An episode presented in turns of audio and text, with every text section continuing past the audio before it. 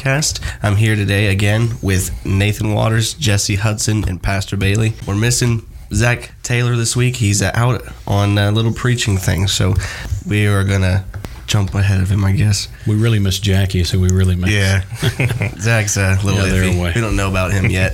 Still questioning him, but Lord's doing really, really good work with the podcast. Um, It's broadening out. It's yeah. I mean, amazing. we've expanded. We're no longer just YouTube. We're on Spotify. We're on iTunes. We're on Google and a couple other. I think we're a total of eight different platforms you can listen to our podcast. So it's awesome. Lord's doing really, really good work. This New Testament confession thing has already taken off. We've had so many people listen to it on Spotify. I have a couple on Apple and a few on Google. So it's already people are already listening. So if people wanted to find this, and this is where this is not my wheelhouse for sure, is how to promote this thing digitally and get it out. So if people want to find it, of course they can search on YouTube for Yeah. Brandon Baptist Tabernacle or the Cherishing Scripture podcast. But if they wanted to get that on on the Apple format or on Spotify or different things, where do they need to go to get that? They they should. Uh, I don't know if Apple has their own, but Google has their own little app called Google Podcast. You can download it and then type in just Cherishing Scriptures podcast. Will pop right up. Every single episode we have so far is there. If you're watching from YouTube, I usually what I've been doing lately is attaching those links inside the description there, so you can click them, follow us. You can download the episode, listen to it on the go, and stuff like that. So, Great. pretty good, pretty cool. And Sa- most people same on iTunes. Same on iTunes. iTunes as well, yeah. So most people nowadays, I, I, I think there's coming a day when automobiles won't even have radios in them. Oh, no. You know, as far as antenna radios, I think there's coming a day when everybody's just going to Bluetooth off of their phone because all the new vehicles have that Bluetooth capability, Oh yeah, so so they can get all that through that format. Eh? yep, it's gonna be all. It's awesome. I mean, it's already doing great. Good deal. But today we're going to continue with the New Testament Baptist Confession. I think if you've got the site or the article pulled up, we're on paragraph nine, and I think Jesse's going to read that for us. says, May not the ignorance and instability of many coupled with profaneness rule our confession. We intend to disperse this confession in the spirit of diligent Christianity, even to those who arise in judgment against and condemn much of its content. You know, when we placed that in the confession, I anticipated that there would be opposition to the confession.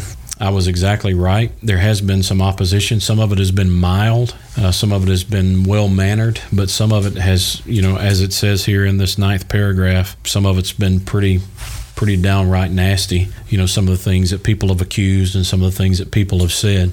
Uh, last time we were together, I think we discussed the, the fact that we were going to place a new section on the New Testament Baptist.com website called The Objection. And we have placed that there. And that section, all it's going to be is questions or comments that have been made about the confession and a rebuttal to those or an answer to those questions to make sure that people understand. Uh, if you have objections, we don't want you to be silent. We want to hear uh, from you. You know, we want to know exactly what we're what we're dealing with because if we're wrong, we want to be able to correct that. Some of the objections have already come in. You know, for example, we received one from a pastor who who basically said, "My church knows nothing about these issues, and I don't want to make it an issue."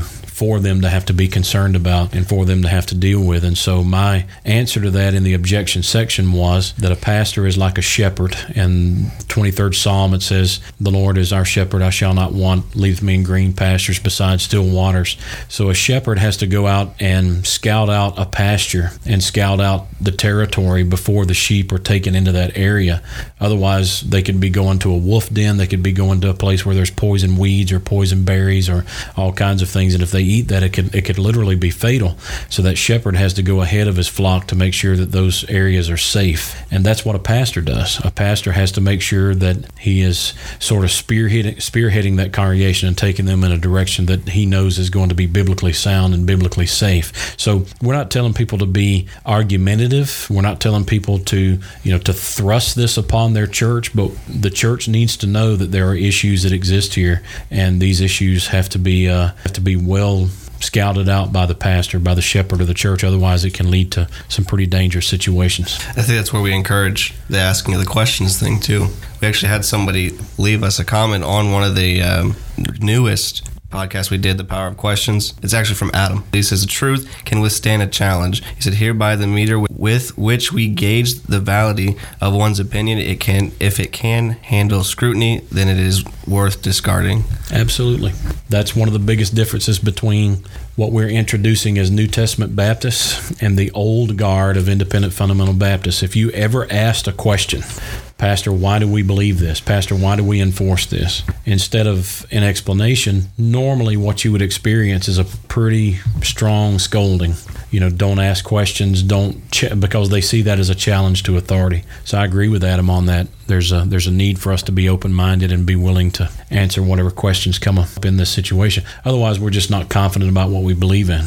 We're just uh, we're just kind of leading the blind leading the blind type of a scenario again. Right. The letters which Peter had written in the time when he had matured and he had become through uh, a time of hardship, um, where he had said, uh, "Be ready to give an answer." Yes. And To those man. answers were written in the context of persecution. And true biblical apologetics is birthed in the midst of persecution, or at least in the time of opposition. If it's not full blown persecution, there is at least opposition to that. And we, ha- as Christians, are not just obligated, but commanded to, as Jude says, contend for the faith, and uh, we have uh, we have a responsibility not to argue, but to reason, and we come with our hands open, and our, as the confession says, we intend to disperse the confession in the spirit of diligent Christianity. There, the spirit here is a, is a spirit of willingness to settle this like men, like mature men, and not argue. Argue, And this is not uh, a, a, uh, a platform for vulgarity or, or a shooting platform or smear campaign. We want people to, and, and if we're in the wrong, show us from the scripture. But uh, as far as we know, we, we, we're trying not to call out sin, call out people by name, but to, to raise the scriptures back to where it is and let the scriptures defend itself. This- We we uh, we hear a lot of uh, pastors and preachers who try and defend the King James, and in a sense, I I uh, understand that uh, attempt and sincerity. But Spurgeon had it right when he said the Bible does not need defending; it is like a lion; it just needs to be let off its leash. Yes. So we uh, we just want to do one thing. We just want to call Christians back to the Bible, back to the Scriptures, and if they be to the left and have gone in a sense liberal, or if they've gone too far to the right, sadly, um, we we are trying in love. We want to call them back, and we want to use this platform as, a, as an opportunity to discuss things. Yeah, and we're calling them to the right. You know, that's one of the accusations, one of the more profane things that's being, among several things, one of the more profane things that people are saying is this constant, incessant accusation that our church has just gone liberal, you know. And there's even been talk about, you know, one of the sections of the confession here, I use the, the issue of a, a woman's role in the church. I'm not talking about a woman in ministry, you know, I want to make that clear. Um, a woman's role in the church, you know, what uh, what standing does she have in the house of God? And the answer to that is basically this: she's no different than the men. Right. You know, she has a saved soul. She can pray. There are certain ministry limitations that are placed upon women, uh, but those are very minor when you make a comparison between the complementarianism between men and women in the church. And so, one of the things, one of the accusations that was made was, well, after reading the New Testament Baptist Confession, we're not even sure anymore where Brother Bailey stands on women in ministry, which is an absolute. It's it's hysterical, you know. But here's what happens. This is not. Uh, this didn't blindside us. You know, I knew that this was coming because this is the major tactic of independent fundamental Baptists who uh, want to uh, destroy the statement of a document like this, or maybe it's a book that's been written or something of that nature. Rather than grapple with the content of the statement, they would rather attack the messenger. And so, you know, in this paragraph, may not the ignorance and instability of many be uh, coupled with profaneness rule our confession. You know, I've had background checks done on me. I'm finding that all this stuff out now. Um, I've had people that are saying, you know, we got to start digging up the dirt. We got to start finding out, you know, what we can to destroy this man's reputation. Otherwise, this thing's going to gain some traction, and we could all be in trouble. This is already happening.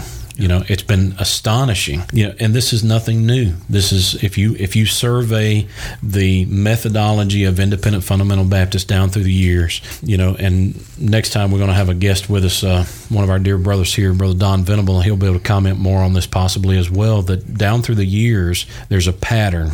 If there's a disagreement, there's no substantial conversation, no real content based conversation that will help us come to a conclusion like there was between Paul and Peter or between Paul and Barnabas or others, but rather there's just this assault. You know, it's almost like terrorism. You know, if you're not going to do what we say, we're going to make you do it with threat and hostility, and uh, it's incredibly, incredibly disappointing. Uh, but at the same time, I knew it was coming. I knew it was going to happen. I was reminded of Paul writing to Titus. It's it's mainly about how to battle with the Judaizers and how to deal with strivings about the law and things like that. But we can take a statement that Paul made to Titus in Titus 3. He said, Avoid foolish questions and genealogies and strivings about the law. These things, the things that most of these questions come up, it's it's foolish questions. Yeah. It's foolish statements. It's things that they it can't hold water. But let's get down to the real substance of, of Yeah. our arguments, and that's the Word of God. And if you can't back it up with the Word of God in clear contextual information, Absolutely. And again, you know, we're not afraid of questions. That's not the point. If someone writes and says, okay, then tell us what do you believe about women in ministry, we're glad to answer that question when you ask it in that way. But when someone writes and says, well, we're no longer even certain about what Brother Bailey believes about women in ministry, mm-hmm. that is that's a way of framing that so as to cast doubt on the confession itself. And I, I've underhanded. It's uh, it's non-constructive. There's no content to that, and so there's nothing we can do with that. But legitimate objections, we're happy to receive those. Uh, in fact, we have had a handful of objections that have caused us to step back and rethink some of the things that we've written, so that we can say, wait a minute, okay, this this brother could be right about this, and we've entertained those. And so we're not elitists. We're not setting ourselves up and saying, look, everything we have written and said is right. You just believe it without question. We want them to be able to question these things uh, because that I think is going to produce a pure document that can be placed into the hands of people who uh, who desperately need to hear it these days. Another scandal this week. I mean, independent fundamental Baptists are unraveling. You know, there's been another sex scandal that came out even again this week of uh, uh, you know sexual misconduct against children that's being buried and hidden in ministries. And independent fundamental Baptists are, are notorious for this. They're among the top groups of religious institutions that are covering these types of things up right up there with the Roman Catholics. You know, who the celibacy of the priesthood and all these kinds of things has basically destroyed the influence of Roman Catholicism. Some of the people that have been listening have asked me a couple times with this new movement, how can we um, show that we aren't going liberal or that we are trying to stand with the truth? So I don't know if any of you guys know how we could answer that for them. Because some people are afraid that if we introduce this, people are going to be confused. And like you said, there's some pe- pastors that say, well, they don't know. Some of their church members don't know what's going on, so they'd rather not introduce it. Um, so how do we make this people aware of this without making it seem like we are? uh, I want to start with this is that independent fundamental Baptist movement has been around for a while, and it's sad to say that there have been a lax or a, a sense of absent view of what is going on as far as scandal, as far as inappropriate pastoral administration and authority and, and things of that nature. And through papers and through books and things of that nature, some men have probably brought, brought this to light, but not in a whole, in, a, in over a broadcasted sense that we want to show or tell everybody that hey, listen, something is wrong. There is fruit here that is not matching with Scripture. And uh, Galatians talks about it. We're seeing things going on that looks fleshly, not of the Spirit. So what we're trying to do here is just say, hey, have you considered? You know the direction what this is going, and looking in the long distance where we come from, how far we've degraded, where we are now, will this even be in existence in the future? Or will we, we, will we even have what is called quote unquote church? Or will this be some hybrid in which just grave and weird abnormalities have just crept into the church? Where, how far? And you know, we, we, we almost like become the woman in Song of Solomon. We have we've fallen asleep. And what we're trying to do is just flip the light on, shine the light, cry from the, the rooftops, or as Nathan did in the Old Testament, he waved his finger in the face of David and said, "Thou art the man." We just don't we don't want to just cause opposition and uh, any problems, but we just want to call people back to the, heart of the scriptures and, just and just trying to awaken people. And uh, not really to ruffle any feathers, but it just comes with the territory when you when you deal with truth. There's just so much going on that is problematic, brother. Uh, Taylor dealing with the youth, he has a lot of statistics and a lot of numbers when it deals with this problem of right. teens. They see through the lattice. They see fakes and they know it and they're leaving our church by the droves. Why is that? What has caused this to be? The church should be growing. Why are we shrinking?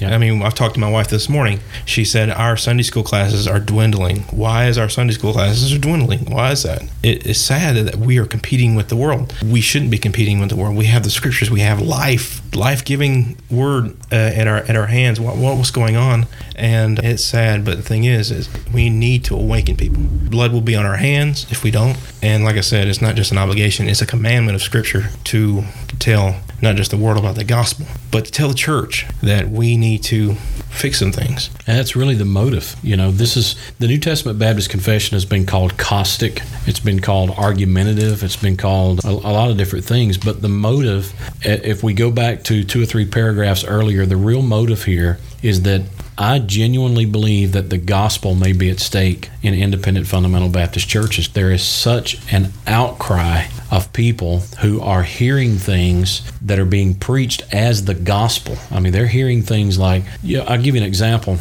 Someone brought this to my attention. They said, Brother Bailey, have you ever really examined the process of these people who are saying that they've been saved and filled with the Holy Spirit among independent Baptists? Here- here's what we're seeing. Now, we understand just not just the soteriology or the salvation of this issue, but the pneumatology, you know, the Holy Spirit issue that exists here. The process that many independent fundamental Baptist preachers went through is saved, called to preach, filled with the Holy Spirit. That's the timeline. Saved, called to preach, filled with the Holy Spirit. Now, here's what that means that means saved and then listening to the call or answering the call and then being empowered by the Holy Spirit at some undisclosed date later in their ministry, meaning that the early portion of their ministry is a non spiritual ministry in terms of the power of the Holy Spirit. Now, here's the problem with that, okay? First of all, it's not supported in Scripture. And, you know, when these guys jump up and down and beat this drum about, uh, you know, you have to be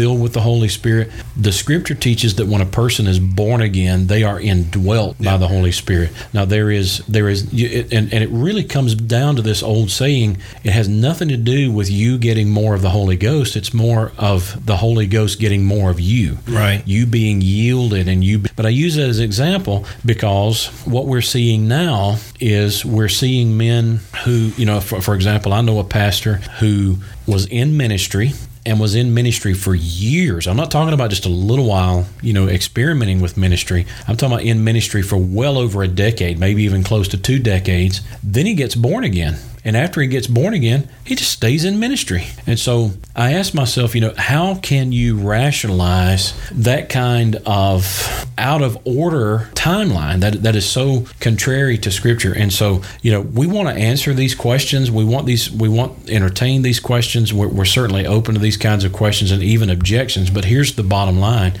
at the end of the day, all we care about is the preservation of God's word. We don't care. I'm not, I'm, the terms independent and fundamental are negotiable for me. The term Baptist is not. I am a Baptist from the top of my head to the sole. And by the way, that's another accusation that's been made is it won't be long they won't be Baptist anymore, and that's absolutely untrue. We're not headed in that direction. In fact, we're getting closer to being what true Baptists should be than even uh, some of these other guys are. And so it's dangerous. I, th- I feel like we're, you know, the independent fundamental Baptist movement is on thin ice, and we have to be extremely careful, you know, not to. Uh, Dr. Ballou, God bless him. I loved Dr. Ballou, and we sure miss him. Uh, Dr. Ballou taught us when you're slinging mud, you're losing ground. And so, one of the hardest things that's going to happen in this New Testament Baptist confession experience, they're going to throw mud in our direction. We have to choose to take the high road and not throw mud in their direction. Wow. Fundamentally, we have to behave differently than independent Baptists do. in Galatians, you just preached one of the final messages in Galatians, and it was about restoring the fallen brother.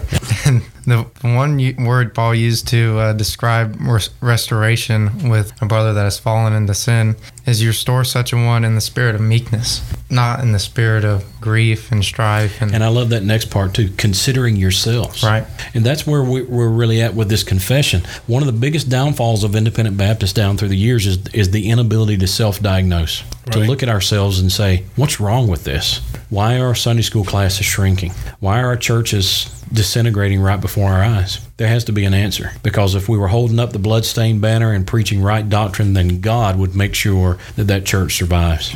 God would shine his blessing on that church. So there's no considering ourselves. I think that'll finish up this paragraph here. Yeah, a lot Um, came out of that small paragraph. I'll Yeah, tell it you did. that. So what is that saying? Big, big things come from small packages. That's right. So that's a pretty small paragraph there. But Pastor, why don't you tell us where we can? I'm pretty sure we hear this every episode we've heard so far, but give us a reminder one last time of where we can find most of this information. Yeah, the, the website is www.newtestamentbaptists.com. That's Baptist with an S. NewTestamentBaptist.com. And the new objection section is there. It's uh, it's small right now, but as the objections continue to come in and we have an object, uh, uh, we have an opportunity to address those, the objections will be placed there more and more. There's a section there called Youth Truth because if we're, if we're not getting this in the hands of our young people, um, we're just one generation away from extinction anyway. So there's a section called Youth Truth. There are the documents of the section. There are also the uh, you know there's some blogs and all sorts of different things, and so you can check it out newtestamentbaptist.com. And as always, I'll try to put those in the descriptions as well. Um, If you're going to listen to other outlets, I don't know if I can put them there, but I'll try. Sounds great. All right. Thanks for listening to Cherishing Scriptures podcast.